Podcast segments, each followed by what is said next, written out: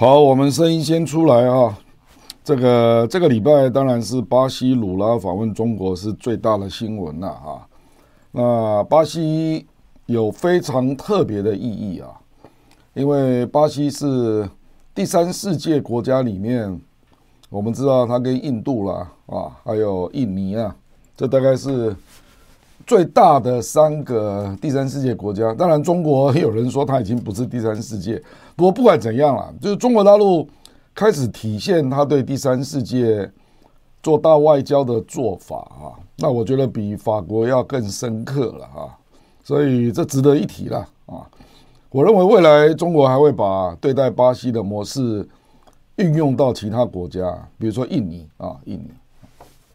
OK 啊，所以所以今天这个中巴延续着中法。我们值得好好来谈一谈了。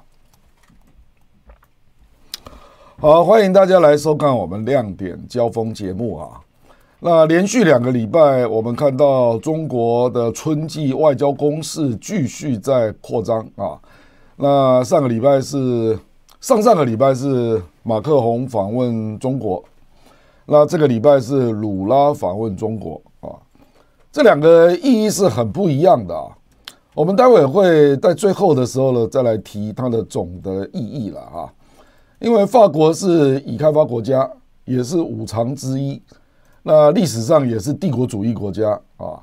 那可是因为它有别于 Anglo-Saxon 啊，所以想要寻求自己跟欧洲的独立自主的道路。那巴西，它就是彻底的一个被殖民的国家，然后。也在联合国，当然也没有这个比较特别的地位了。然后长期受困于很多中国曾经经过的一些困难呢。那这次访问中国，那中国用了我大概我看的那个四十九点声明呢，我觉得中巴两国真的是尽心尽力想到了巴西种种的问题啊。那中方也非常慷慨的，啊那提出了他的协助的方案啊，所以我觉得这个这个案例有特别值得分析的必要啊。为什么呢？因为未来中国大陆如果要扩张它的一个大外交的模式，要去争取其他国家跟它建立更深的关系啊，比如说印尼啦、南非啦，还有其他国家啊，我觉得巴西就是一个典范，一个起点啊。所以我说，今天我们要特别。我今天我这两天找了很多巴西的资料啊，所以我就是希望能够比较深刻的，我们来分析这个巴西还有中巴这样的一个一个情况啊，让大家了解一下。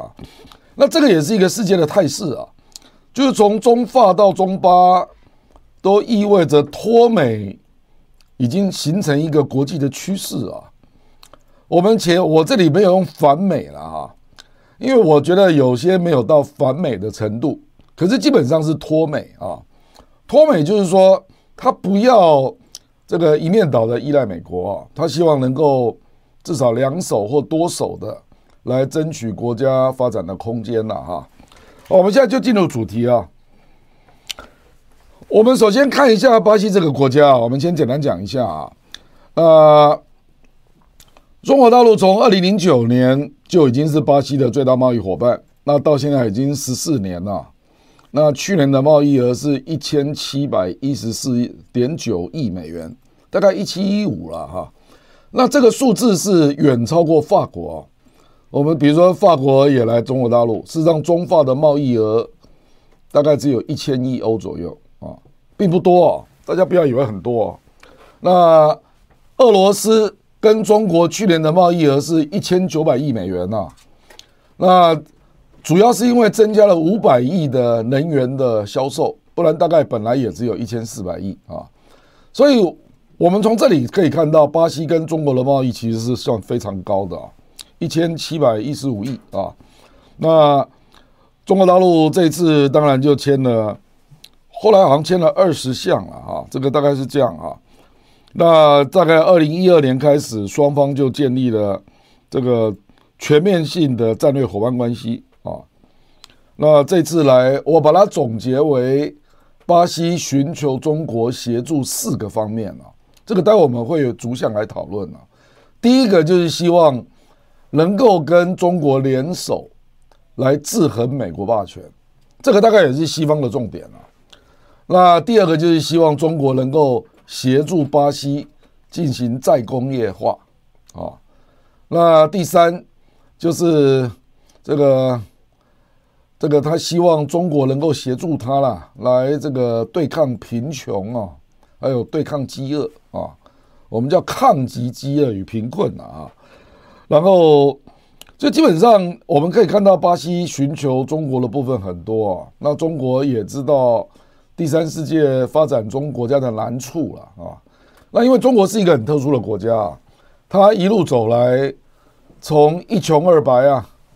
从非常落后的开发中国家，然后逐步走到今天啊，那这个是一个，我觉得世界是第三世界大概是唯一的例子了啊，所以他当然就是愿意这个提供相关的经验，还有他的资源啊给巴西，所以我们可以看到这里的合作模式，待会我们就会逐项看到啊。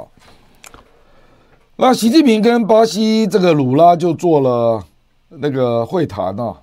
那我们就看到几个点了啊，这个习近平讲的话，他说要加强中国跟南方共同市场、南美国家联盟的合作啊，然后希望能够践行真正的多边主义啊，那推动全球治理啊，导向一个比较好的方向啊。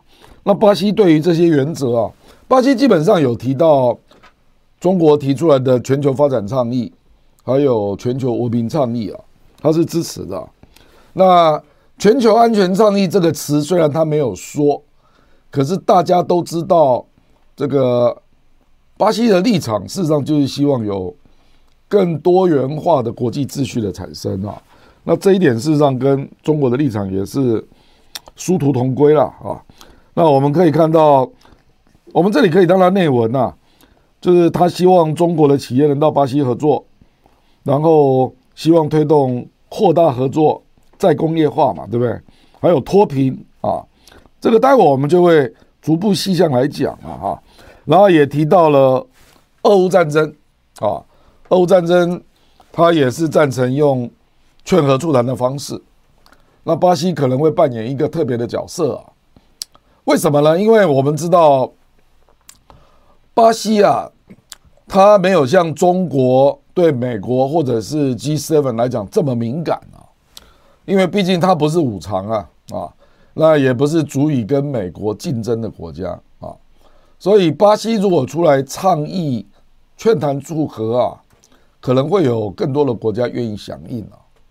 这个就是因为美国就是在搞集团对抗嘛啊，所以中国出来主导的东西，美国就会去发动制制制衡啊，或者杯葛啊啊。那巴西如果愿意跳进来，我觉得那个效应会不太一样啊。不过这个题外话啊，我们就说，基本上两国就是在这个方向上要做全面性的合作了哈。那我们未来一定会看到更多这样的一个类似的状况啊。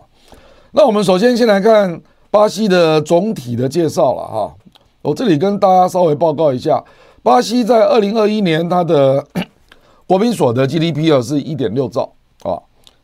这个一点六兆事实上也不低哦，俄罗斯也只有一点七兆。那事实上，第三世界国家如果是维持在一兆到两兆之间，就已经相当不错了。未来你会看到越来越多这种国家来跟中国建立关系啊，那他们都是在寻求中国更多的协助了哈。比如说法国，法国也刚来中国嘛。法国的 GDP 也只有大概二点七兆左右啊，那巴西是一点六嘛，二零二一，墨西哥是一点二七啊，那阿根廷只有四千八百亿啊，所以你就知道巴西在中国跟印度除外了啊，中国跟印度除外的第三国家里面，巴西真的是最大的国家了。哦，所以这个大家不要小看这个国家啊，我们来看我们对未来的趋势的一个预估啊。为什么巴西这个国家中国很看重啊？我们先来看目前二零二二年的情况。那中国当然是排第二啊。那印度印度这里是排第五啊，然后接下来就是巴西，然后俄罗斯啊，也就是说，这个第三世界国家只有四个国家：中国、印度、巴西跟俄罗斯啊。那你如果看右边那张表啊，哦，右边那张表就是我们讲的这个，哎，对不起啊，这个右边那张表就是对未来的预估了。那这个是一个经济圆桌论坛啊，那基本上他认为，二零三一年中国的 GDP 就会超过美国，变成第一。我们看二零三一那一栏啊，那印度到时候会超过日本跟德国，成为第三。那大家可以往下看，你可以看到巴西会变成世界第八啊，巴西目前是世界第十一啊啊，那到了二零三一大概会变成第八。那到了二零三六，它还是维持在第九啊。那印尼会超过巴西啊，这个是这个论坛的估计啦。可是总之就是下面那三个国家啊，我认为会是中国大陆未来经营的重点啊，就是俄罗斯、巴西还有印尼啊。那这三个国家事实上在区域都有相当大的代表性啊。我认为中国大陆一定会看重啊，大概是这样啊。好，我们先从第一点啊。这个字为什么又是点不掉？真的很奇怪。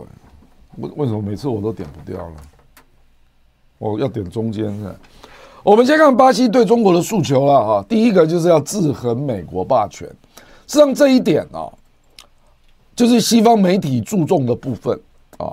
我们来看左边啊，左上你看那个鲁拉，你看他用的标题，他说鲁拉这个誓言呐，要跟中国结成伙伴。要平衡国际的地缘政治，他标题就这样写啊。然后他说，希望能够共同筹划这个一个更加的多极化的全球秩序，希望跟中国一起合作。那你看那个右边右边的标题啊，一样啊。第一个他就诉求说，希望能够寻求乌克兰的这个和平嘛，对不对哈？巴西这个国家在俄乌战争啊是比较谨慎的国家。比如说，他也谴责了俄罗斯，可是用词就非常的谨慎啊。因为巴西有一个部分是很依赖俄罗斯啊，因为它有百分之二十五啊，就四分之一的肥料啊，我们讲的是钾肥啦，是从俄罗斯进口的。那因为巴西有极大的农业部门嘛，就是大豆啦、玉米啦等等啊，所以它没有办法，没有这个钾肥的进口啊。那事实上，他也同时谴责了乌克兰跟北约啊，就是说，事实上他们也是有责任的，所以等于就是他在俄乌战争这个问题上就站在比较平衡的立场啊，所以在这里跟中国大陆就会有交集啊。我们来看啊，这个是一个巴西的经济学家接受访问，他讲的，他说拉丁美洲国家啊对美国都非常有经验。我们看中间那个蓝色的字啊。这个是墨西哥人讲的名言呐、啊，他说：“可怜的墨西哥啊，离上帝太近，离上帝太远啊，离美国太近啊。”就美国事实上对拉丁美洲国家都是介入的，都是干预的，而且甚至是主导政变。这个巴西过去也是血泪斑斑呐，他非常的清楚啊。那基本上目前拉丁美洲跟加勒比海的贸易只有十五 percent。这很少，为什么会这样啊？我们等下就会看到，这个拉美国家大部分都是农业国家，或者是矿业国家，巴西是最明显的，所以他们之间就没有什么好贸易的。所以巴西为什么会来寻求中国对他协助再工业化？因为你之间如果没有工业的发展，没有好的工业制造，你的贸易当然不会高嘛。农业对农业国家有什么好贸易的，对不对啊？那我是矿产，你也是矿产，那要贸易什么？那贸易当然会低嘛。所以你就看到它的一体化程度相当低啊，只有十五 percent 啊。那当然就会造成拉丁美洲共和体之间它的联系并不密切啊。不过最近有了一个好的势头啊，这个是巴西的经济学家讲的。他说，目前巴西、墨西哥、阿根廷还有哥伦比亚，通通都是中间偏左的政权当家，所以就比较有机会来形成联盟。所以就是说，现在就是一个历史的一个机遇了。我认为中国大陆也是看到了这一点了。这让鲁拉是第二次执政了。我跟各位报告，鲁拉第一次执政的时候跟中国关系就非常好了。可是很不幸的是，后来罗塞夫就是也是劳工党的总统啊，后来被打败了。那这个波索纳罗就是这个亲川普的上一任的巴西总统，他是右翼。那他执政之后就跟中国就很多关系都脱钩了，就淡化了。哇，那这次博索纳罗被打败了嘛？鲁拉重新回来，所以等于是就是这个简单的历史了。跟各位报告，罗塞夫就是鲁拉的继任的那个总统啊，也是劳工党，他跟中国就非常好，鲁拉也非常好啊。那这个罗塞夫总统呢，目前刚好担任上海金砖国家银行啊，就是新开发银行的总裁啊。所以我说这个是有一些巧合了，你知道吧？啊，就说鲁拉回来上任，那希望能够重新把中巴的合作关系再拉回来啊。那罗塞夫当了金砖银行的董事长啊，那这双方当然可以有更多的金融项目的合作了啊。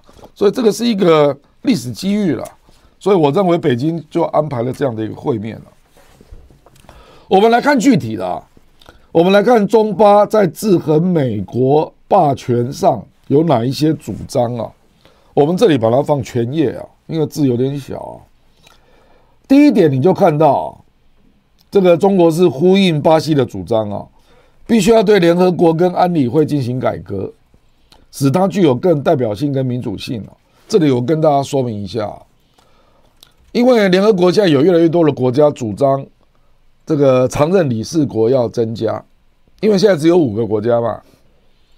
那日本跟德国就争取得很厉害，尤其是日本啊。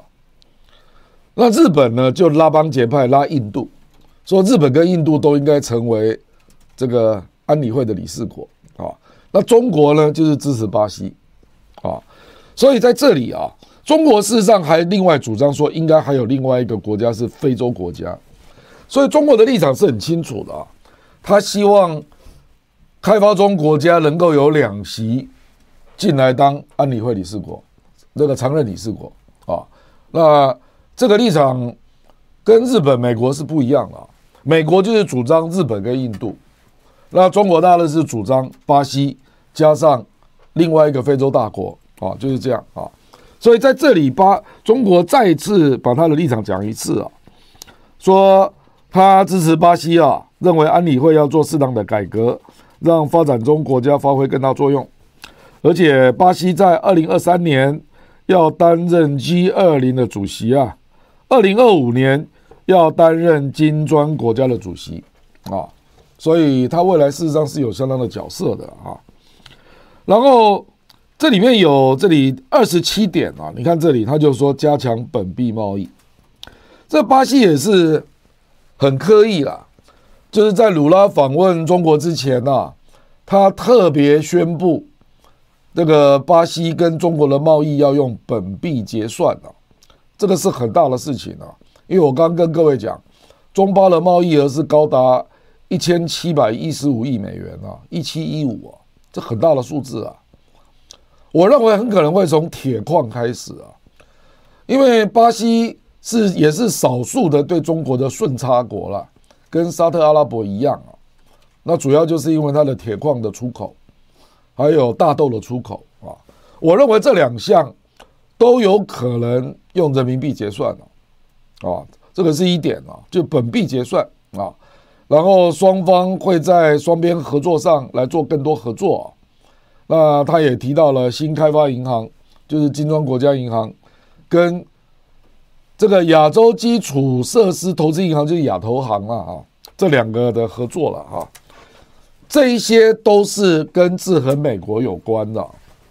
事实上，鲁拉他到中国是先去上海，他去上海这个金砖银行啊，然后做了一个演讲啊，然后他就不断的讲，他说我在二零零三年到二零一零年担任总统的时候，我就问，我常问自己啊，为什么俄罗斯、印度、中国、南非这些国家啊，都一定要用美元来结算？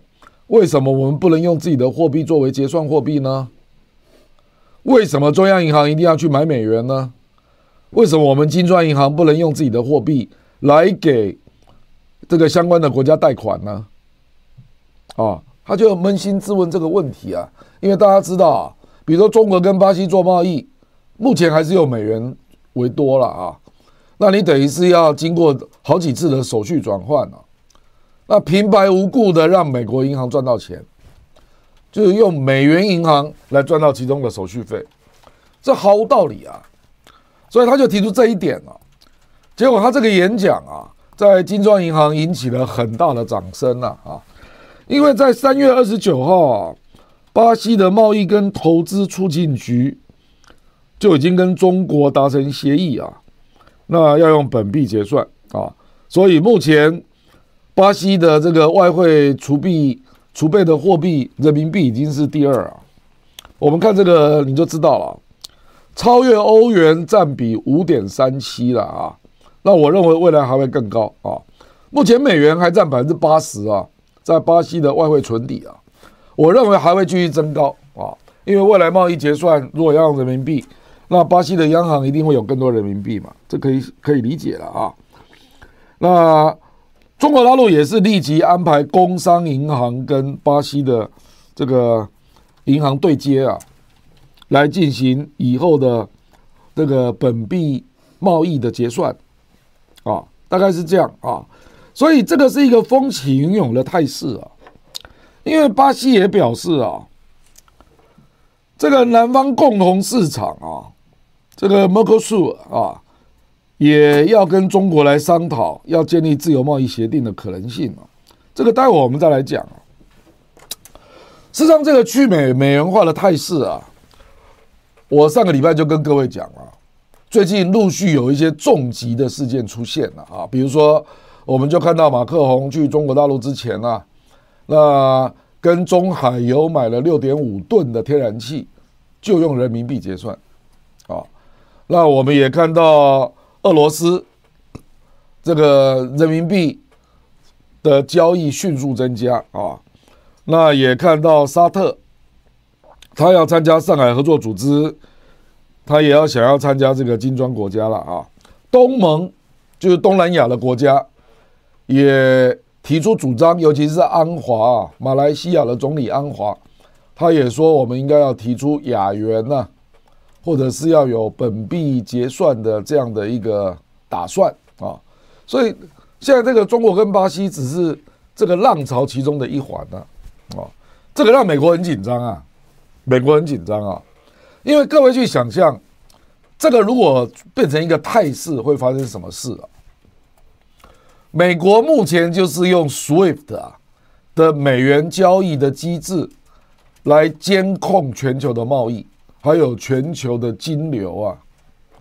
如果越来越多国家用本币结算或者用人民币结算，那美国就监控不到了。你更不要说你要制裁啊。所以我就跟各位讲，如果本币结算、人民币结算越来越多，美国对全球贸易的掌握，还有全球金流流向的掌握就会越来越弱。那未来美国怎么制裁呢？你看这个美国这个这个保守派的参议员 Rubio 他讲得多诚实啊，他说按照目前的走势啊，再过五年美国就没有办法经济制裁了。因为没有国家再用美元贸易了，他这个当然是讲一个比较极端的说法了啊。我们现在有两万三千多人在线啊，那按赞的只有五千，麻烦大家帮个忙。那你看，川普更是直截了当啊，川普说美元正在崩溃，不再是世界标准，这是拜登领导下很可能会发生，是美国历史上的最大失败啊。这个是怎么造成的？原因很复杂。第一个，你用所有的去制裁人家嘛，你就是滥用美元的信用。那第二，你不断的发美债嘛，你现在负债已经高达三十一点五兆美元啊。第三，你的银行业有流动性的危机啊。第四，你还不断的加息啊，暴力加息啊。结果过去使用美元的国家，它只要借了美元，目前的美元债务利息都是大增哎。本来美元的利息大概不只有零点几啊，现在是五趴起跳啊，谁受得了？哦，所以这个原因很复杂。可是总之，总之就是大家对美元开始不信任。OK，那巴西也打了这一枪啊。那接下来就是这个新开发银行啊，我们看到这个照片了哦，这个我们也放全页啊，因为字有有点小啊。这个鲁拉跟罗塞夫。在上海见的面啊，两个是老朋友了啊。那罗塞夫现在就是新开发银行的总裁啊。那你可以看到中间那个持股比例，因为这是金砖银行。我跟各位讲啊，你从这里就看出中国跟美国的不一样。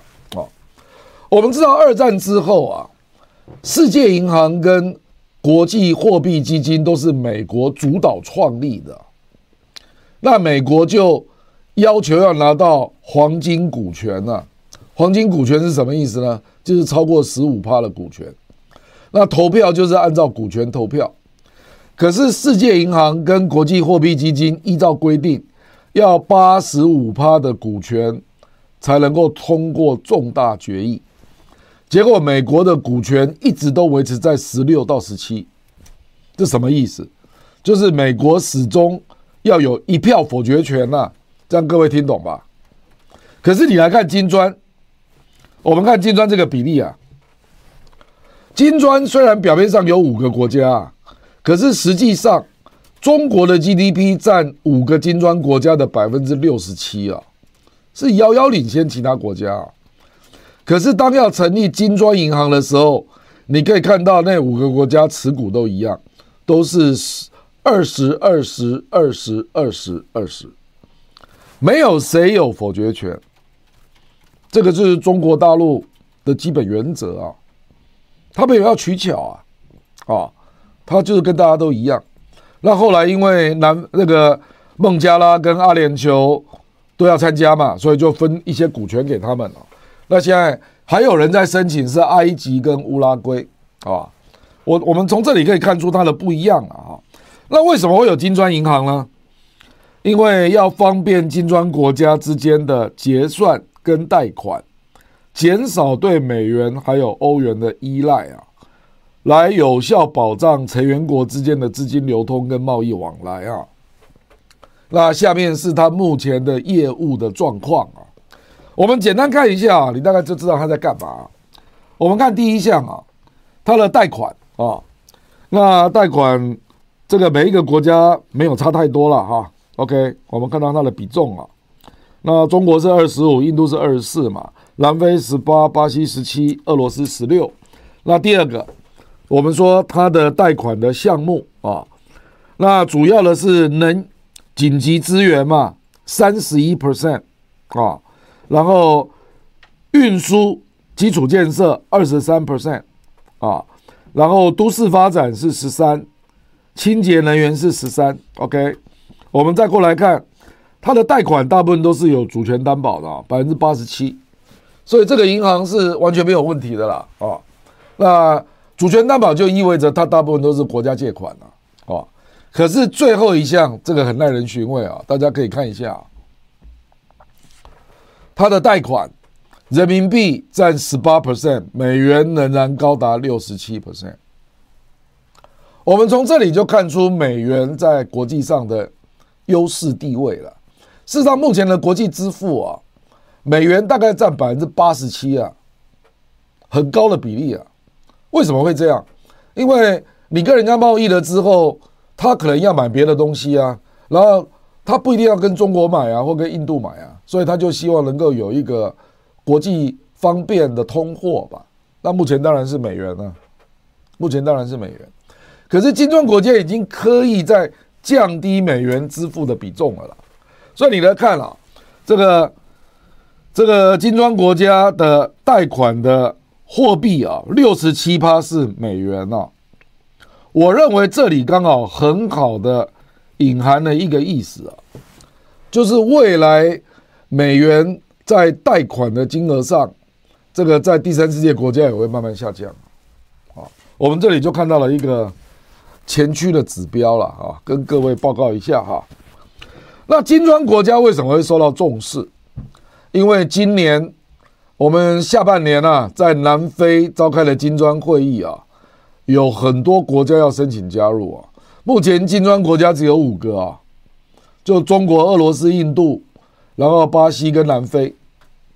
那今年可能会扩张到十三个国家。我们来看一下目前的比重，那你就知道为什么 G7。这些欧美还有日本国家会对金砖国家开始越来越重视了，可能会变成一个竞争的对手。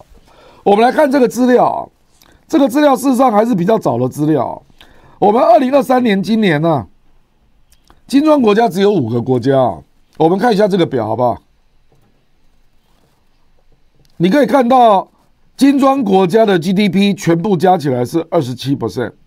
然后 G7 是四十一 percent，可是今年如果从五个国家变成十三个国家，那双方的占比就会越来越接近了。那如果是看实质购买力，就是我们讲的 PPP 啊，那金砖国家已经三十六了，G7 只有二十七，OK，实质购买力啊。那如果看全球的人口占比啊。金砖国家已经是四十一 percent 了，然后这个 G7 只有十七趴，这个 G7 这个是不会变的。我们未来可能会看到金砖国家超过五十趴，大概是这样的一个局面了。那你这里就看到了阿根廷啊、伊朗啊，已经要申请要参加金砖，然后沙特啦、土耳其啦、埃及也要参加金砖，所以各位真的是要注意一下。金砖国家未来的发展态势啊，因为它未来会逐渐构成这个国际政治经济的另外一极了啊。这个跟大家报告一下，这是第一点了啊。那另外就是南方共同市场，巴西事实上在南美洲啊，它有一个南方共同市场啊，我们把它简称为南共市啊。那成员包括阿根廷、巴西、巴拉圭、乌拉圭跟委内瑞拉。那这个南方共同市场已经跟欧盟啊签了自贸协定，二零一九就签完了。结果呢，签了之后，在欧洲各国的审查过程当中不断被卡，所以巴西就有点生气了，说你欧盟的速度这么慢。本来欧本来这个巴西的立场跟乌拉圭是一样的，就是说等欧盟审议过了之后，我们再来跟中国签自贸协议。可是因为欧盟一直给人家卡住啊，因为有一些国家担心嘛，担心这个南美洲的农业会对欧洲产生冲击嘛，啊，所以巴西有点生气了。巴西就说：“那我们中国也开始谈自贸协定。”等于是要用打中国牌啦，来逼欧盟要赶催加了进度了啊！所以南方共同市场也可能会跟中国大陆啊来谈 FTA 啊。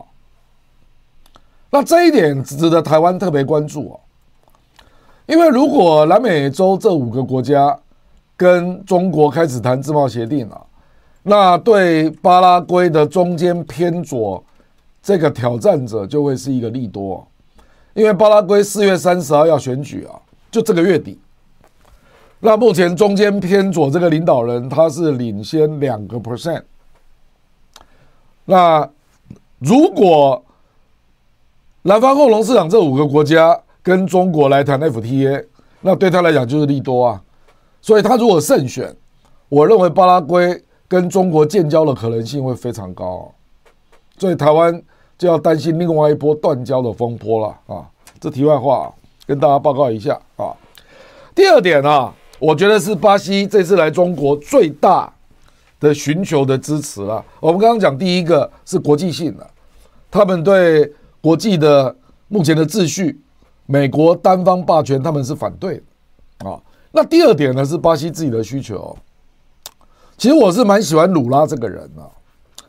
鲁拉他是一个传奇的政治人物啊，他是非常贫困的一个工人出身的，然后从小就去当工人，还在十九岁的时候，因为在工作的时候被切断了一根指头啊。啊，所以他真的是搞工运出身的，所以他对于中低阶层的人有强烈的关心啊，然后对于巴西应该要有独立自主的命运啊。也有强烈的情怀啊啊，他是这样的一个人啊，所以啊，我们来看这个他，我们知道他到了上海，除了去看那个金砖银行之外，就特别去看了这个华为啊啊，那事实上他是有目的的啦，他当然就是希望华为能够加码在巴西的投资，华为事实上已经在巴西投资了二十一年了。可是目前还是偏向这个电信啊，就五电信的部分。那巴西认为它可以做更多啊，因为这里啊，我们在这里告诉各位一个数字，你就知道，这十年来啊，巴西失去了制造业的工作，失去了一百万个工作。目前制造业。我们广义讲叫工业了哈，农业、工业跟服务业嘛。巴西的工业占比只剩下十一点六 percent 了。那你如果去看早期啊，比如说一九七零年代、一九八零年代，那个时候巴西的工业占比是三十八 percent。在鲁拉第一次当总统的时候，二零零三到二零一零啊，巴西的工业占比是二十趴。结果在这个博索纳罗做了五年呢、啊，跌到只剩下十一点六趴，这个是鲁拉非常痛心的事啊！因为你要知道，我们等下就会看到巴西的前大十大企业，不是农业就是矿业，不然就金融业。那农业跟矿业不会产生很好的工作嘛？那金融业就是有利于少数人嘛，不是吗？所以鲁拉就始终认为啊，巴西的所得这么不平均，就是因为制造业太弱，而且不能够产生足够的好的工作啊。我觉得他这个观点是很正确的啊。那谁能够帮你？就是中国嘛，因为中国的工业发展的最好啊啊。你看这个曲线你就知道了。我们看这一页这个曲线啊，巴西去工业化空前严重啊。你看它的工业占比那个曲线，然后到了最近这几年呢、现在已经低到十一 percent 了，这非常非常低啊，非常非常的低了啊！而且你又不是说什么金融大国、法律大国、演艺圈大国，对不对？你工业这占比这么低，你当然能够卖出的东西就很少嘛。我们再来看这一页啊，我们这一页看一下全页啊，因为字很小，这个是巴西的十大企业啊，十大企业啊。我们来看它的第一家第一大企业叫 Vale，V-A-L-E 啊，这一家就是巴西最大的铁矿石啊，就是淡水河河谷那家公司的 Number One 嘛。那你看它的第二名，第二名是巴西石油公司，OK。那再接下来啊，这个公司是巴西酿酒公司啊，啊，那接下来呢，这个。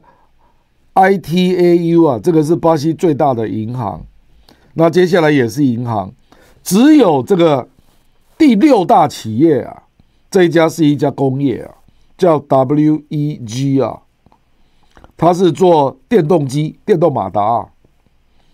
那接下来呢，也是投资银行，那接下来这个也是一个投资银行，是西班牙的附属的金融机构。那接下来这个叫做医，这是一家医院哦。第九号这个叫医院，在在第十也是一个投资银行，投资管理顾问公司。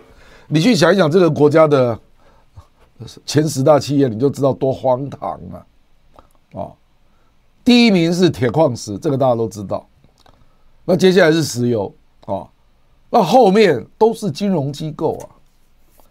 我们看下一页，你就知道为什么会鲁拉会。这么心痛哦！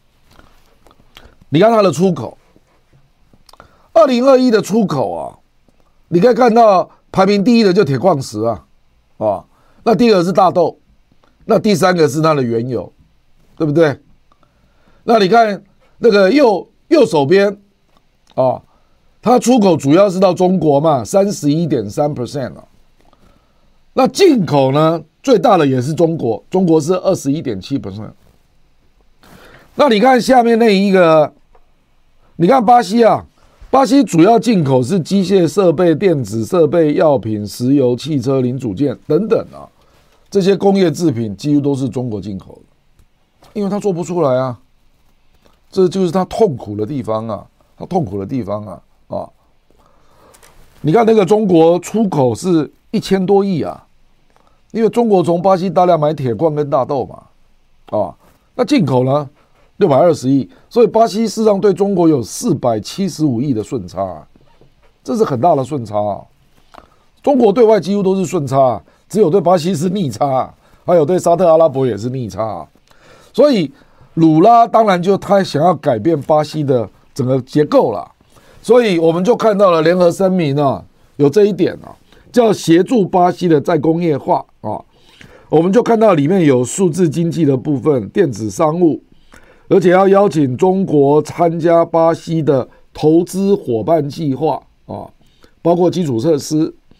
那希望中国去投资巴西的再生能源啊，包括生物能源、氢能源、可持续的航空燃料啊。然后希望中国去投资巴西的信息通信技术，还有地球资源卫星啊这些项目啊。那第三哦，就是希望中国能够协助巴西发展基础建设啊。我们先看最下面那个行哦，因为这个就是我讲的鲁拉心里的痛。巴西航空工业啊，我们看下面那个蓝色，我标注用蓝色啊。巴西航空工业在鲁拉出访的时候，中国航空公司突然之间跟他签了二十架飞机的订单。我觉得中国大陆真的是对巴西雪中送炭了。二零一六年以来，中国没有跟巴西订过民航机啊。坦白说，中国自己也在做。那中国大陆不是买波音就是买空巴嘛？大家都知道。他为什么要去买巴西的飞机？就是雪中送炭了。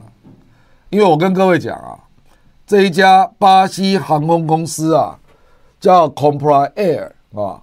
这家公司在一九八零年代是巴西第一大出口工业，第一大，所以鲁拉记忆犹新呐。他就是在想望着巴西能够有排名前十的工业集团呐。那这个航空集团曾经是南美洲最大的航空集团了，那现在在中国已经拿不到订单了，所以你就从这里就看到中国的。特别的心意啊啊，对他下了订单，下了二十架啊。那以前呢、啊，事实上他有卖给中国，有卖给中国，这个总共卖给中国一百一十架啊。可是二零一六年之后，中国就没有再买了。所以我觉得这个是中国大陆在鲁拉来的时候就刻意刻意给他下一个订单了啊。那你看到不止这个了哈。我们看到中国也要协助巴西来做基础建设啊，这个包括南美一体化，然后这个“一带一路”如何跟这个南美一体化来做接轨了啊？不过基本上这一次巴西并没有直接正式参加“一带一路”，并没有啊。那有人对这个感到小失望了啊，可是我觉得这个不可能一下来了，这个待会我会跟各位讲原因哦。因为对鲁拉来讲啊，再工业化还有解除贫困问题，甚至饥饿问题是更迫切的。那像“一带一路”那种大规模的计划，那个动不动就要五年以上。那鲁拉并不觉得那个最重要，他反而你看他呢，他用实质的部分来归来点出啊，比如说二十二，我们看到他说中巴在交通基础建设要做投资合作啊。尤其是港口领域的投资了哈，那这里就牵扯到中国有一个中国交通建设集团，叫中交建啊，是专门盖码头的啦啊。那振华重工就是它的子公司啊。这家公司一定会到巴西去协助盖码头了啊。这个大概就是未来的一些发展了。可是大家本来会联想到这件事啊，因为这件事是我们看下一页啊，这个是罗塞夫当总统的时候，大家记得的一件事啊，就那个时候传出二零一五年啊，那个秘鲁、秘鲁跟巴西希望中国合作来盖一个横跨太平洋到大西洋的两洋铁路啊。这个在二零一五年盛传一时啊，而且中国大陆也去做了，就是中铁二院工程集团也去做了可行性的研究，都做完了。那可是后来就是博索纳罗就当选了，这整个就被停掉了。那全长五千公里啊，这个是一个两洋铁路啊。事实上啊，你可以看到这条铁路是要干嘛？因为巴西的大量的铁矿跟农产品。他希望能够经过陆运嘛，那直接运到太平洋嘛，先用陆运，然后再从太平洋运到中国嘛。光是大豆啊，我跟各位讲啊，如果这一条铁路被盖起来，那大豆每一公吨就可以减少三十美元的运费，一吨。那巴西现在卖给中国是卖多少大豆呢？卖了一千万吨，所以等于就是说。巴西光是大豆这个项目，如果有两洋铁路，它一年的运费就可以省三亿美元了。这个只是一个简单的计算啊。那当然就是要取代巴拿马运河嘛，因为现在他们都要从巴拿马运河通过，那又要排队，又非常贵啊，而且速度又慢啊，所以跟各位报告一下啊，这个两洋铁路的提案也不是只有巴西提出来啊，这个是让西方也报道过。甚至连这个洪都拉斯也说过，他希望能够盖两洋铁路，然后也有尼加拉瓜，他也说要不要弄个运河了，啊，那还有这个哥伦比亚也希望中国能够去协建铁路啊，这些两洋铁路的计划就穿透太平洋跟大西洋的铁路计划。不管是哪个国家提出，都是寻求跟中国合作。你们就会觉得很奇怪，为什么不是美国呢？美国不就是在上面吗？因为美国没有这样的基建能力啊，各位啊啊。那南美洲这些国家也是有点可悲了，因为加拿大跟美国早就有横贯东西的铁路，可是南美洲一直到今天，横贯东西的铁路都还没有诞生呢。所以啊，我说这次如果你如果对这个鲁拉到中国有点失望的，大概就是朝这个方向去思考了。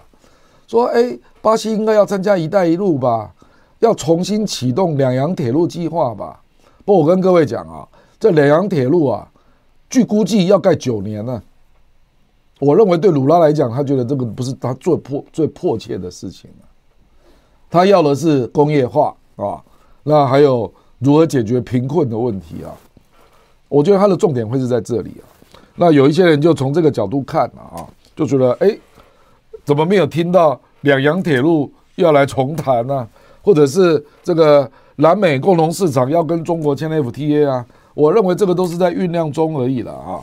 因为对鲁拉来讲啊，这个问题是非常切身的。我们看这一页啊，这个就是巴西对中国的第四点诉求。要协助抗击饥饿跟贫困，感谢我们现在有三万人在线啊！感谢各位啊！那我们现在只有九千四百人喊赞，麻烦大家加个油。我跟各位讲哦，我真的是我非常尊敬鲁拉这个总统啊，他心里面都念着老百姓啊。他这次到中国，他就跟习近平说，他对习近平的这个减贫啊，共同富裕。这个计划他非常的赞赏啊，因为巴西这个问题太严重了。我们来看这个数字啊，过去三年，在巴西露宿街头的人增加百分之四十，有三千三百万人的巴西人陷于饥饿状态。巴西的人口是二点四亿啊，有八分之一，也就有十三 percent 的人陷入饥饿状态，而且有将近一半的人。他没有办法确保他的粮食安全。你如果是鲁拉，你当然会看到这个问题嘛，因为他就是穷苦出身的人嘛。我认为他悲天悯人啊，对贫穷的人怀有强烈的关心跟情怀啊，所以他就看到他前那个总统啊，波索纳罗，他都不管这个啊，甚至于还把这个所谓的那个他们有一个部门叫阶梯梯度开发部了，就因为不同阶层的人他有不同对策，不索纳罗根本就把它废置了，把它停止了。还有社会发展部都几乎停止运作了。那鲁拉第一个就是要把这两个部门给他恢复过来啊。那他希望能够在小农经济啊得到中国的帮助。我觉得中国在这个部分也是热烈回应了啊。那个这个部分，我认为坦白讲，这这这个这个项目是鲁拉去访问中国大陆让我最感动的一幕啊。你看他们签的东西啊。中国大陆愿意协助巴西来抗击饥饿跟贫困啊！你看中国大陆，他愿意协助他什么？第一个，加强农业科技研发。那你来看下面啊，中巴两国在联合国范围内的消除饥饿贫困有常年的合作经验。那认为社会政策、家庭农业政策在抗击贫困还有营养不良发挥关键的作用啊，所以希望啊，透过技术合作，我们来看这一行字啊，透过技术合作，合理使用机械，在小农户的应用，还有可再生能源密切合作，这个就是中国要协助巴西的部分了。你再来看下面那一行啊，中国的农业农村部要跟巴西的社会发展，还有家庭啊，来抗击饥饿啊。然后要跟家庭农业部签署谅解备忘录啊，那希望能够来发展领域上的合作。我们看到前一页你就知道，简单讲就是要加强对小农啊、家庭农业的支持啊啊。那中国大陆有很多的小型的农业机械啊，还有小规模的农场的成功经验啊。那巴西希望中国能够去。教导他怎么做，还有怎么去这个让他能够进口这些农业机械啊，来帮助他的小农跟家庭农业了啊。这个也许是大家比较没有注意的，可是这个可能就是中国的优势啊。我要跟各位讲，因为我们要知道，联合国啊，联合国最大的这个组织啊，就是联合国的粮农机构，就是 FAO 啊。这个是最大的一个组织啊，那 FAO 常年的秘书长都是中国人啊，为什么？因为联合国认为中国在农业发展是世界的典范，那他在运用农业机械、农业技术、种子创新，都可以给其他的第三世界国家很大的示范作用啊。那巴西当然是看到了嘛，所以我认为鲁拉这一次啊。你就看到了这第四点，这个大概是你去看中国去接待日本啦、法国啦、德国啦、你不会看到的这个重点。可是这个重点却是第三世界国家愿意跟中国走在一起的最根本的原因了。只要他的领导人有把心放在老百姓的身上，我认为未来印尼一定也是同一个模式啊，因为印尼的贫富悬殊也非常严重啊。所以我认为这个部分应该就是，也是会是未来的一个方向了哈。不过我们中子就要转折了。我们看到中巴现在有一个新的发展，那中法刚结束，对不对？那马克龙一回到国内啊，就遭到了亲美的国家、政党还有媒体的联方攻击啊，这个我们都看到了啊。那美国包括《华尔街日报》直接写社论。攻击马克宏啊，啊！你看《华尔街日报》它的社论标题叫做“马克宏在台湾跟乌克兰犯了大错”啊，那削弱了贺主中国啊，而且也削弱了美国支持欧洲的努力啊，这我看了觉得很好笑！你美国有在支持欧洲吗？你是火中取栗，好不好？你趁机把你的 LNG 用四倍的价格卖给欧洲啊！趁机把你的军火推给欧洲啊！趁机升息，然后让欧洲的资金大规模流向美国啊！上兆美元流向美国，你《华尔街日报》还好意思写这种社论啊？真是可笑至极啊！我跟各位讲哦。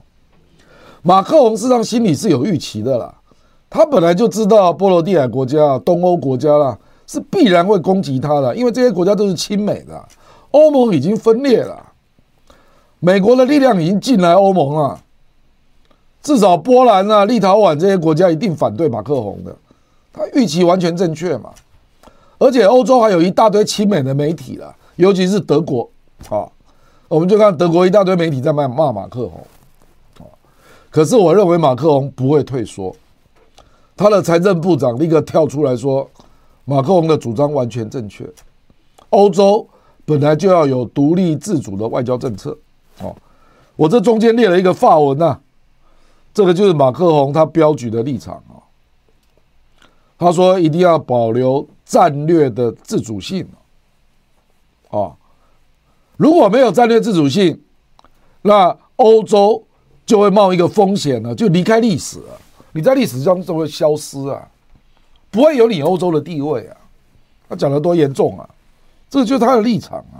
哦，那马克龙就说啊，欧洲事实上面临最大的风险就是陷入本不该属于自己的危机啊。那你一旦陷入这样的危机，就会使得你的独立自主的能力大幅被削弱。那他刚好举的例子是台湾，可是他不是说不要关心台湾啊，大家不要搞错，他是说美国不断的在增加台海危机的严重程度嘛。如果欧洲跟进美国那种搞法，那台海危机的战争就真的会发生。那这个是欧洲人要的吗？他是这样在质问欧洲人呐，他是不希望看到台海危机的恶化。中了美国人的圈套，所以他说欧洲在这一点要睁开眼睛呐，要维持独立自主的判断，还有外交的政策，这有什么不对？这跟他担心台湾，这是两两件事啊，这两件事啊，所以我们就看到这个德国的外长啊，这个德国外长坦白讲是长期反俄罗斯、反中国的，那他现在去。访问中国大陆，坦白讲，中国大陆也给他相当的礼遇了啊。我们看到外长秦刚啊，还陪他到处走动啊。我看他去看了雍和宫啊，这蛮有意思的。因为北京那个雍和宫啊，是藏传密宗的一个宫，但因为他充满了偏见，认为中国在压抑西藏嘛，那我就带你到雍和宫看看啊。那秦刚还陪他从天津坐高铁进北京呢，我就陪你坐一下，你看看中国的这个高铁的品质比起德国如何？就是要让他亲身去体验啊，你不要都凭意识形态在那边想当然耳啊，你要用眼睛来看啊，用身体来感觉啊。这个 Baerbock 啊，这个德国外长啊。从天津坐高铁到北京啊，惊讶于中国高铁的品质啊，无话可说啊，无话可说啊！哦，他实际上在北京，他也讲了这段话。他说他支持马克宏有关欧盟跟中国的谈话，也就是说，他认为欧洲要有这个自主。要有独立独立性啊，要独立自主的外交政策，啊，所以连这个德国外长都跟进了，他并没有批马克宏，哎，没有哎，他是最反俄反中的代表，哎，我认为马克龙的策略很简单呐，他知道欧盟有部分国家就是被美国操纵了，所以他不玩欧盟啊，因为欧盟要共视觉嘛，他玩的是什么？争取欧陆大国的支持了，我们接下来就要看西班牙、意大利还有德国的表态。如果欧陆这四个国家站在一起，认为欧洲应该要有独立自主的外交政策，那我认为马克龙就成功了。那我认为这个几率非常高啊，啊，就是意大利跟西班牙，这个都是地中海国家了，跟法国一样，我认为会很快就会表态啊，因为法国在地中海国家里面是有很大的影响力的啊，所以我认为马克龙最后还是会成功啊，啊，这个是，可是如果。我们就这里做个结论啊，因为时间也到了。如果从中法到中巴一路下来，要脱美、要独立自主的呼声越来越强大，那未来会碰碰到什么问题？我们来看最这一页脸书啊，这是中国大陆一个朋友写的脸书啊，我觉得蛮有意思的。我们把它放全页啊，让大家来看啊，我觉得。这是很有意思的问题啊，所以我把它写在这里啊。他说，未来恐怕是美国要面临考验啊，这么多国家逐渐的在脱美、在反美，在美国表达不同的意见，对美元霸权也开始挑战。那美元美国霸权是否依然有效啊？事实上是面临空前的考验啊。他说啊，他说中国这一系列的外交胜利啊。并不是要动摇美国霸权本身，而是将美国霸权的举证责任转移到了美国本身哦。美国，你要证明呢，你的霸权到底存不存在？诶，这么多人挑战你，诶，在过去，美国霸权是默认的事实啊，没有人敢讨论啊。那现在是大家都公开在台面上讨论。说你这个美元霸权、美国霸权不合理，要调整。所以呢，经过一系列的分别独立的小型的外交胜利之后，各国潜在的对美国霸权的质疑啊，就被串联到了一起啊。美国到底还有没有维持霸权的实力？这个疑问就被弄到了台面上。所以这个问题已经是逼问美国，你要拿出本事来证明你还有霸权了。我们从一路下来了，访问中国的国家络绎于途啊。从今年一月，事实上从去年十二月就开始了。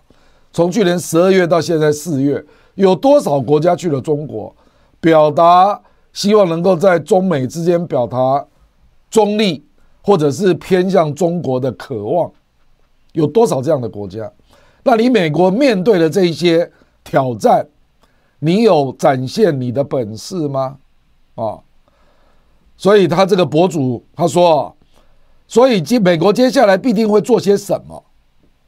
可能会选个比较薄弱的暴打一顿啊，来明确他的霸权仍然存在。我就要来看看美国要选择哪一个脆弱环节来打？你是要打沙特阿拉伯吗？你要打伊朗吗？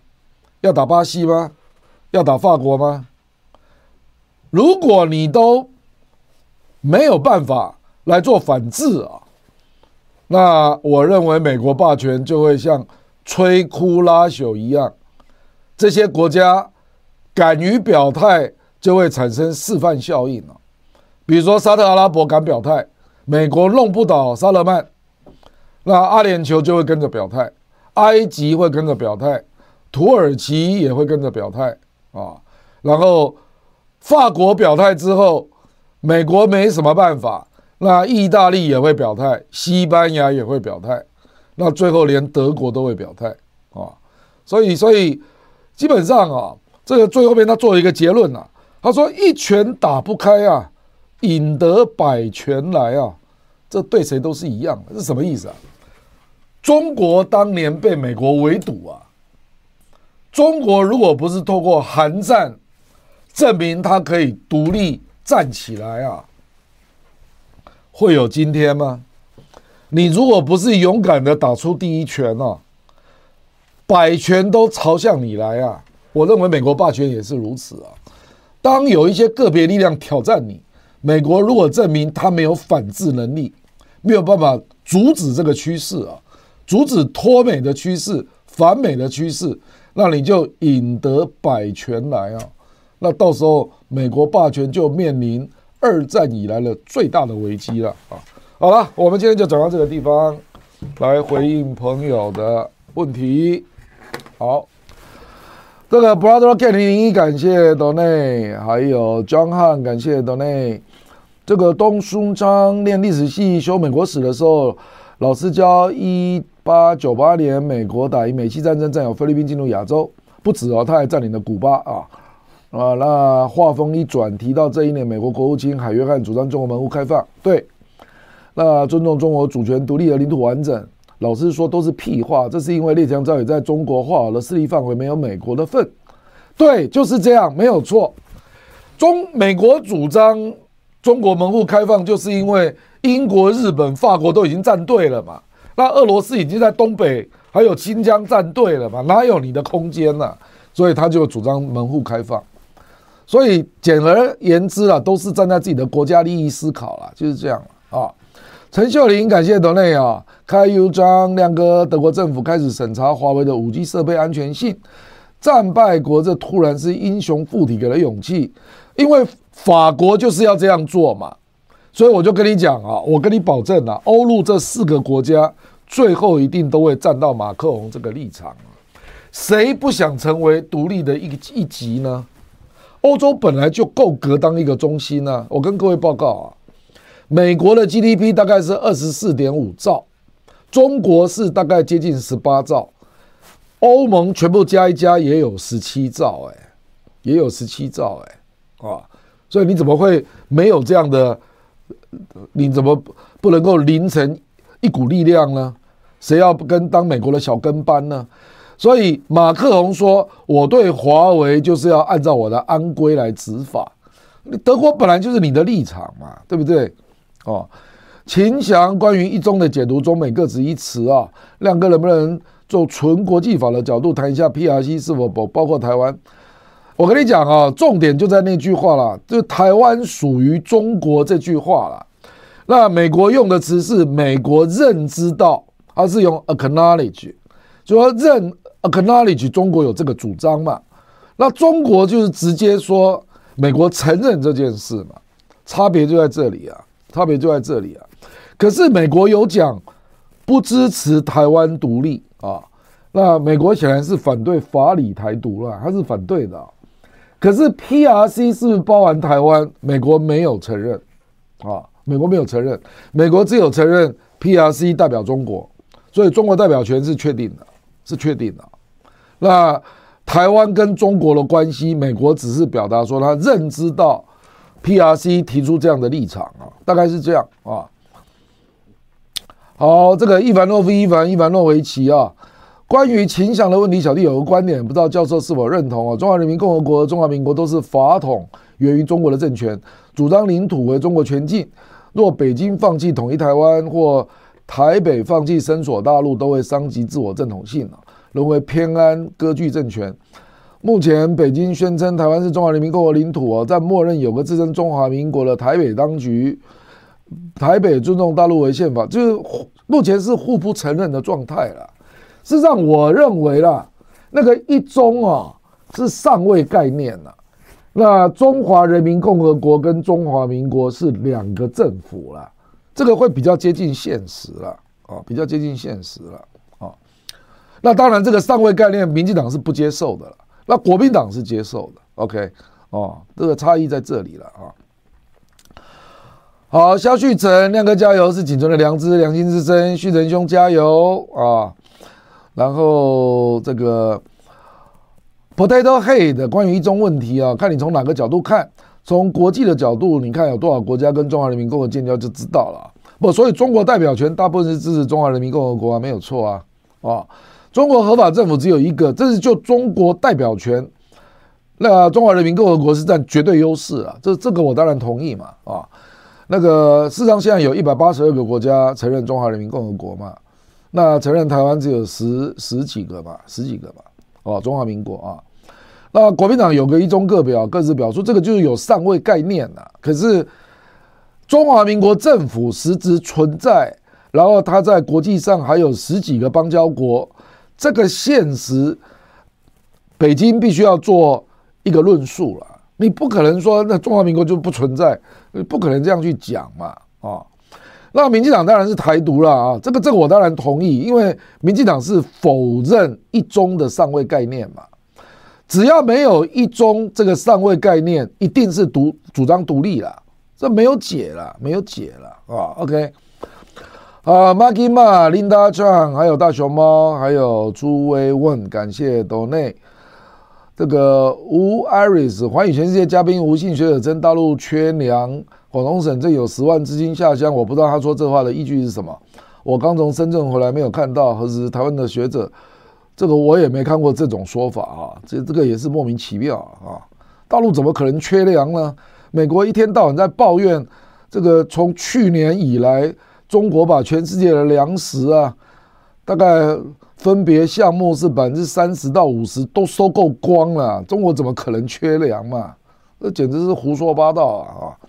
陈志文，请问亮哥，法国跟巴西的沙特，美国会不会派人谋杀？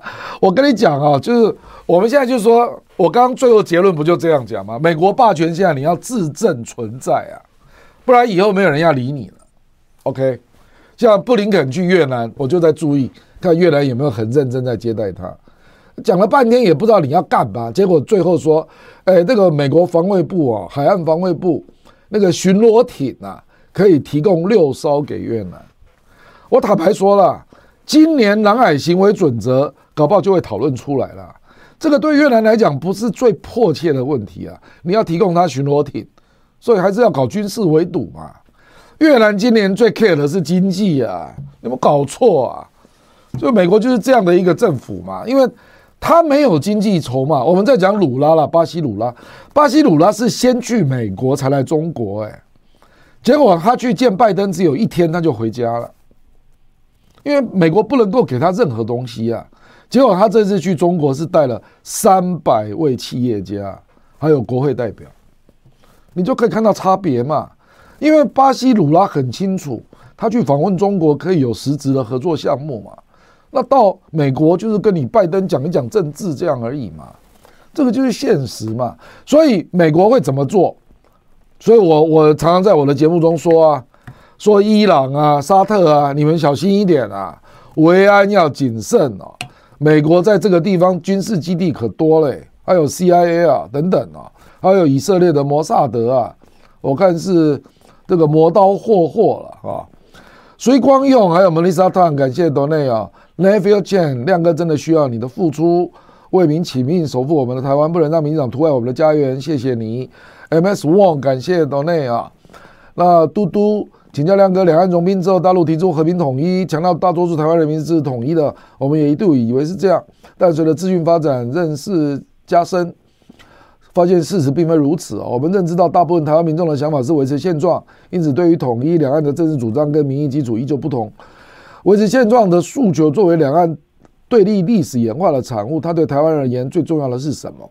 我觉得最重要的就是。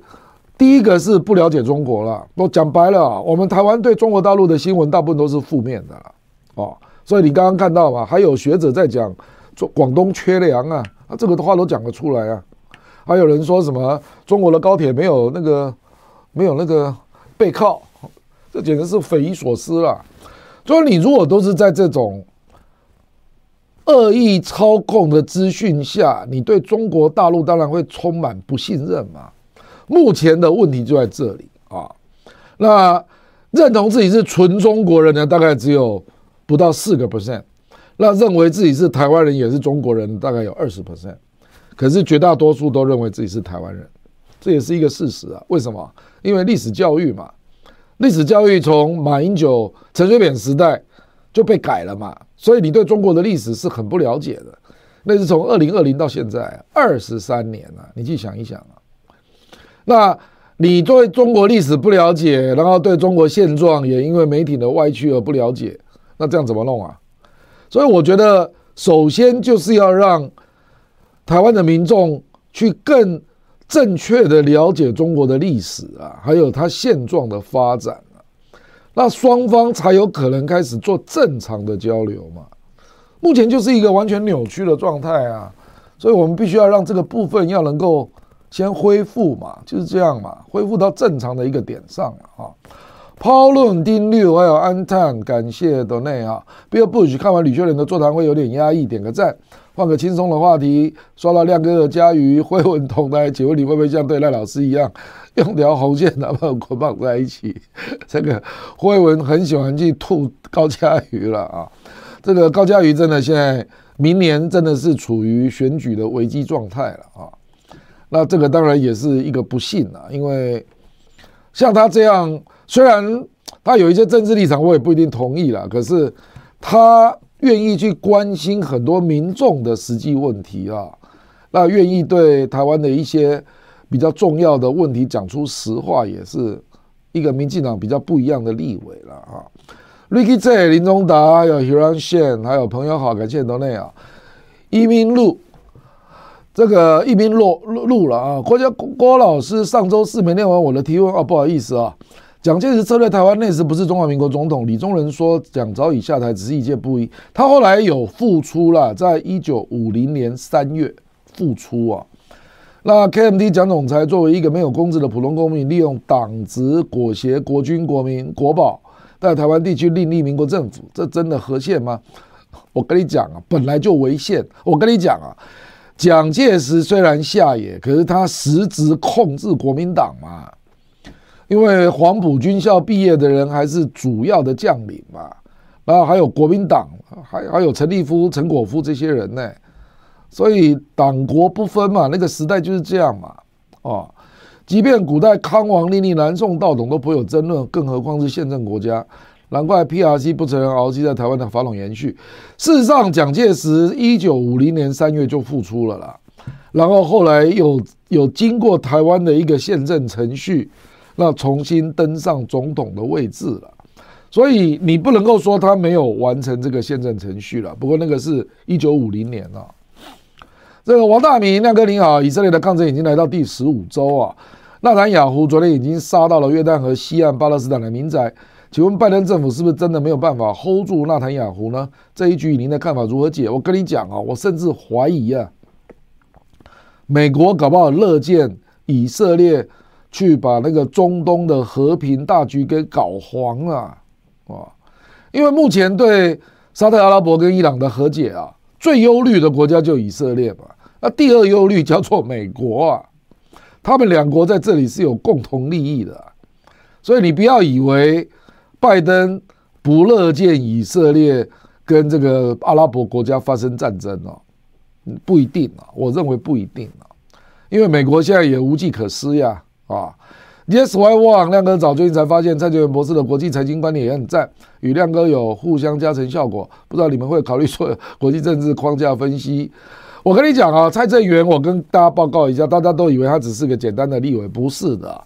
他在国民党参选立委之前呢、啊，人家是在花旗银行上班呢，而且据我了解，他那个时候是处理外汇部门啊，所以他事实上就是他是。真的是搞财经出身的啦，啊，真的是搞财经出身的，而且他后来又钻研台湾史啊，出了一套书啊，非常认真的作品啊，啊，我也拜读了，写了三大册啊，三大册啊，经文 J Two，感谢董内啊，李胜郭博士，我想问问关于目前俄罗斯扩军，把旅级单位扩编成师级单位，对战事意味着什么？是为了准备更大规模的跨境战争吗？中国大陆一直在为战争降温。俄罗斯，我跟各位讲啊，因为最近五角大厦泄露的机密文件，结果说乌克兰的空防体系只能撑到五月啊，那这岂不是对俄罗斯是一个极大鼓励吗？如果乌克兰只能撑到五月，它的防空体系啊，那我就打到底了，不是吗？然后乌克兰呢也一样，乌克兰目前陆续得到一些坦克车的资源嘛。那正打算要做春季反攻了啊！那一般人预估搞不好会在扎波罗热附近。那这个地方刚好是核电厂的位置啊！我跟各位讲了，所以为什么巴西也急了？这个不能只有中国的力量啊！所以我觉得中国大陆是这样啊，他去完莫斯科回来，然后就轮到马克龙去了中国，现在轮到鲁拉，巴西也去了中国，那接下来就轮到法国跟巴西也要做工作啊！要让国际的舆论啊求和、劝谈促和的力量越来越大，最终还是要美国进场的啦。因为美国如果不愿意让乌克兰停火，乌克兰敢吗？他敢停火吗？我觉得真正的问题恐怕是在这里吧。那如果美国进场，愿意在一定的条件下让乌克兰停火，那我认为俄罗斯这边就会有相应的动作了。所以这个需要有很多国家的介入了，不是中国一个国家就能搞定的了啊。通往前几下郭老师啊，以李强总理为代表的大陆新一届政府。在过去一段时间，展现出提振民营企业信心和经济发展的决心啊。那企业界也做了积极的回应。这个状况看起来与目前金融暴雷、科技企业裁员的美国完全不一样。你认为大陆现在实际的经济状况跟未来发展的态势如何？我认为中国大陆目前最重要的问题就是要恢复信心了。因为我刚看了这两季的中国的经济的状况啊，那甚至有人在怀疑中国大陆是不是在紧缩啊？啊？说通货紧缩在部分一些领域已经出现了，为什么呢？因为老百姓还是把存款存在银行啊，甚至去还贷款，你知道吗？他不愿意拿出来消费啊。那企业界也一样啊，他不敢做新的投资啊。他有钱呐、不是没钱。中国不是没钱呐、你知道吧？中国现在的问题是在于啊，疫情封控持续了两年多啊。然后又加上你现在虽然解封了，疫情解封，可是他看到了欧洲跟美国的订单不好嘛，所以他会怕，你知道吧？所以就是信心的问题了。所以我认为中国大陆政府一定要采取一些措施，让老百姓敢花钱了，让民营企业敢投资了。目前我认为最大的问题是信心问题。这个信心问题如果不克服啊，那我觉得。这个经济紧缩的状态就会持续哦，那那个经济复苏就会被严重打折了啊，大概是这样啊。火日炎上，历史上帝国的崩溃速度常超乎人们的预期哦。尽管各大权威机构预测中国将在二零二零三叉年超越美国，但当前由于脱钩美元的风向和通胀等因素，美元是否会在极短的几个月内出现崩溃？美国是这样啊，美元崩溃哈，你也找不到替代货币了。所以我认为，美元确实在全球的占比啊，尤其在储备货币还有贸易货币会明显的下滑。啊，可是你也找不到另外一个货币可以取代它，所以这个世界金融秩序会进入一个混沌混乱的状态。我认为这段时间会持续蛮久的，这个恐怕才是我们要面对的挑战了啊！陈佩君、米勒长还有 George，感谢董内奥、柏林利。都一套免洗餐具给亮教授，明晚在住到那边吃好吃满。据金灿荣教授几年的讲座，反驳日本对华人马马虎那一集我有看哦。那个巴西跟印度的工作文化马马虎虎是没有底线的。请问亮教授对中资在南共识发展的前景还好吗？我跟你讲哦，巴西是严重缺少民生工业的，所以我认为中国大陆去巴西投资民生工业都有很大的空间呐。那他现在选定的就是比亚迪嘛，华为嘛，实际上绝对不止了，绝对不止了啊！那因为巴西毕竟还是南美洲最大的国家啦，所以我认为在南共识啊，还是有相当的发展空间的啊。九零 ta 还有 CL July Jane，感谢多内啊，李大明，请问亮哥，中国人做出和欧美不同的外交操作，理由是否因为中国是世界开发中少数没有被资本家压倒的政府？这个当然是其中的原因啊。那另外一个原因是中国是第三世界国家里面唯一走出自己的道路啊，那崛起的国家了。然后在很多技术都可以自己做了啊，这种第三世界国家非常少啊，哦，非常少啊。然后因为它的体量够大，所以它人民币也可以撑得住了啊，大概是这样啊。C C 感谢 Donay 啊，Genius 感谢梁师傅，陈金生。还有刘星锤，感谢董内 A 信去美元，如果使美国经济崩溃，会挑起战争转移焦点，我也命令台湾更挑衅中国，是不是越去美元，台湾越危险？我觉得不一定啊，因为美国也不一定有这个本事来来挑动战争了啊，因为台海发生战争，短期内美国可能有一些鹰派这样主张了，可是我认为。连拜登都不一定这样想。哎，我自己找，我自己找。OK。呃，然后这个 T H 郑永豪拥号，美国的问题是自身，不是因为任何一个国家，没有错。美国很多问题都是自己造成的，美元的这当性也是自己摧毁的，完全正确。呃，QAVcify 啊，美国现在已经进入死循环了，过度制裁导致美元开始失去独有的国际货币地位，又想用制裁来停止其他国家离开美元，呃，不可能的啦，都是自己作死的啦，我完全同意啊。狗狗请天亮喝咖啡，感谢你，简文斌教授好。中华民国为什么要容许一个违宪的台独言论主张，还让他们可以阻挡参？这个没有办法，因为当年就是蒋经国挡不住嘛，就民主运动就是崛起了嘛，你这个是没有办法挡的啦。啊，可是民进党，我认为他现在的作为已经有一些地方已经违宪了啊。那这个就是台湾老百姓要不要觉觉醒的问题了。你要容许这样一个。已经违宪的一个政权继续执政吗？啊，那这个当然你就是要做这样的议题的讨论了啊。清代卡菲律宾跟美国站在一起，是否会造成今年南海行为准则无法通过？我认为菲律宾呢，他也没有办法单独否决了，因为目前南海相关国家包括马来西亚、越南、文莱啊，还有印尼啊，基本上都同意南海行为准则该通过。菲律宾是。很独特的，因为它跟美国有共同防御的约定了，其他国家都没有了。那菲律宾它在东南亚还要做人吧？它在东协要做人呢，所以我认为不至于反对了啊。可是就是他现在很尴尬了，事实上他想发展经济啊，就被美国揪揪住了嘛啊。流星锤人生手抖给亮老师，内容引经据典，不像许多名嘴都是内部人士提供，不具名人士提供，重要人士提供。期盼阿亮老师早有自己的频道，加油！感谢你，非常感谢哈。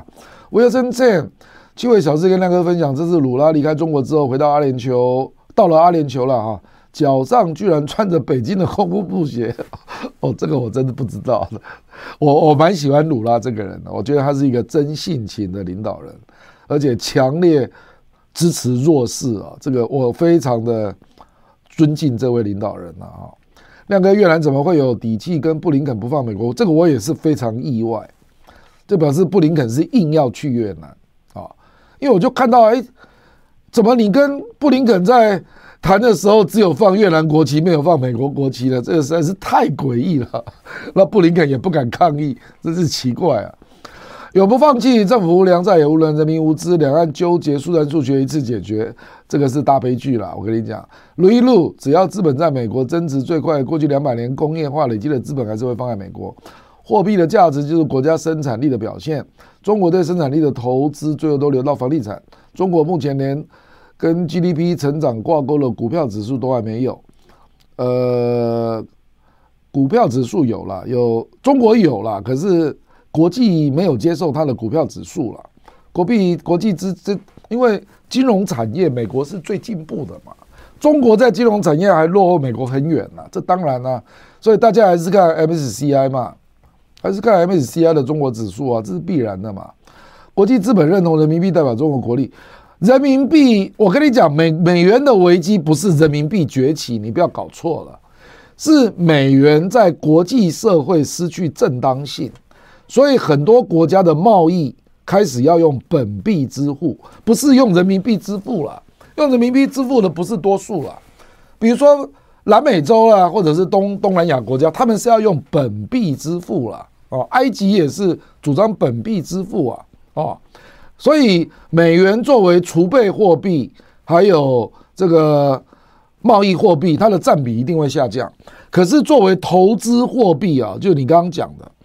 资本市场，全世界没有任何人能够跟美国比了，所以股票、期货、债券，啊，还有就是这基本上都是美国主导的了，这个完全没有对手，这个我同意啊，因为人民币并没有自由自由兑换嘛，所以它没有办法跟美元来竞争投资货币了。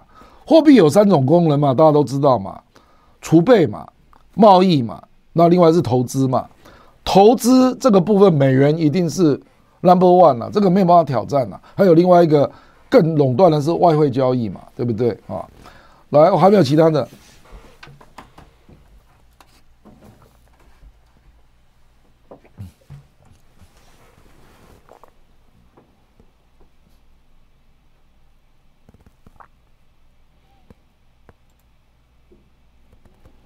哎我自己找。好。呃哎，还有哎，嗯，好，OK，好，这里。博尔老郭，政府承认跟国际国家承认是不一样的。国家承认是依赖国际承认，且政府承认是立足于有效统治。对，所以台湾属于中国这个事实，国际上没有异议。我知道，所以台湾是中国的一部分，大部分的国家是接受的，只是说它是属于中华人民共和国还是中华民国，差别在这里。这个我同意啊啊。那清风徐来，中国是否可以跟俄罗斯利益交换，拿回一些中国？我认为不可能。因为你如果去扯领土纠纷，那它也太复杂了。Hiroyoshi，感谢 Donate 哦，绝望亮哥加油，谢谢林祥亮老师请教一下，最近听了绿营的几个政论节目，包括高铁靠背那个节目，我真的无法相信怎么会有这么扭曲的逻辑啊！我跟你讲，他们等于就是对中国完全不了解了，然后不了解还敢在节目上乱讲！他就是完全只看台湾的报纸嘛，这有什么办法？你就是以讹传讹嘛。的 Y 婚旺，感谢多内啊。L one 通缩的条件是连续三个月 CPI 小于一，且连续三个月 M two 增速为负。目前大陆还不是通缩，已经很接近。我认为中国大陆当然还没有到通缩的危机了，它现在的问题是信心问题，就是大家要勇敢花钱、勇敢投资了，那大家会怕嘛？就是这样。卡库，感谢多内卡库亮哥，阿拉伯国家和平，以色列不是更应该团结对外吗？怎么就乱了呢？以色列就是怕，怕阿拉伯团结起来就来对付他了啊！千仙令终于可以从越南斗内把人生第一次斗内献给亮哥，谢谢，感谢你精辟客观的分析，我是您的长期听众，感谢有您，感谢你，Mira Roy 还有千金秀，感谢斗内，是不是是没有了？好，感谢各位啊，感谢各位，我们今天对从中法到中巴所产生的脱美趋势啊。还有美国霸权所面临的危机，做了一番的分析啊。那感谢大家今天的观赏啊。我们今天在线最高是三万三嘛，对不对？啊，感谢。那也希望大家礼拜四能够继续收看我们的《亮剑台湾》，讨论台湾的重大议题。谢谢各位，拜拜。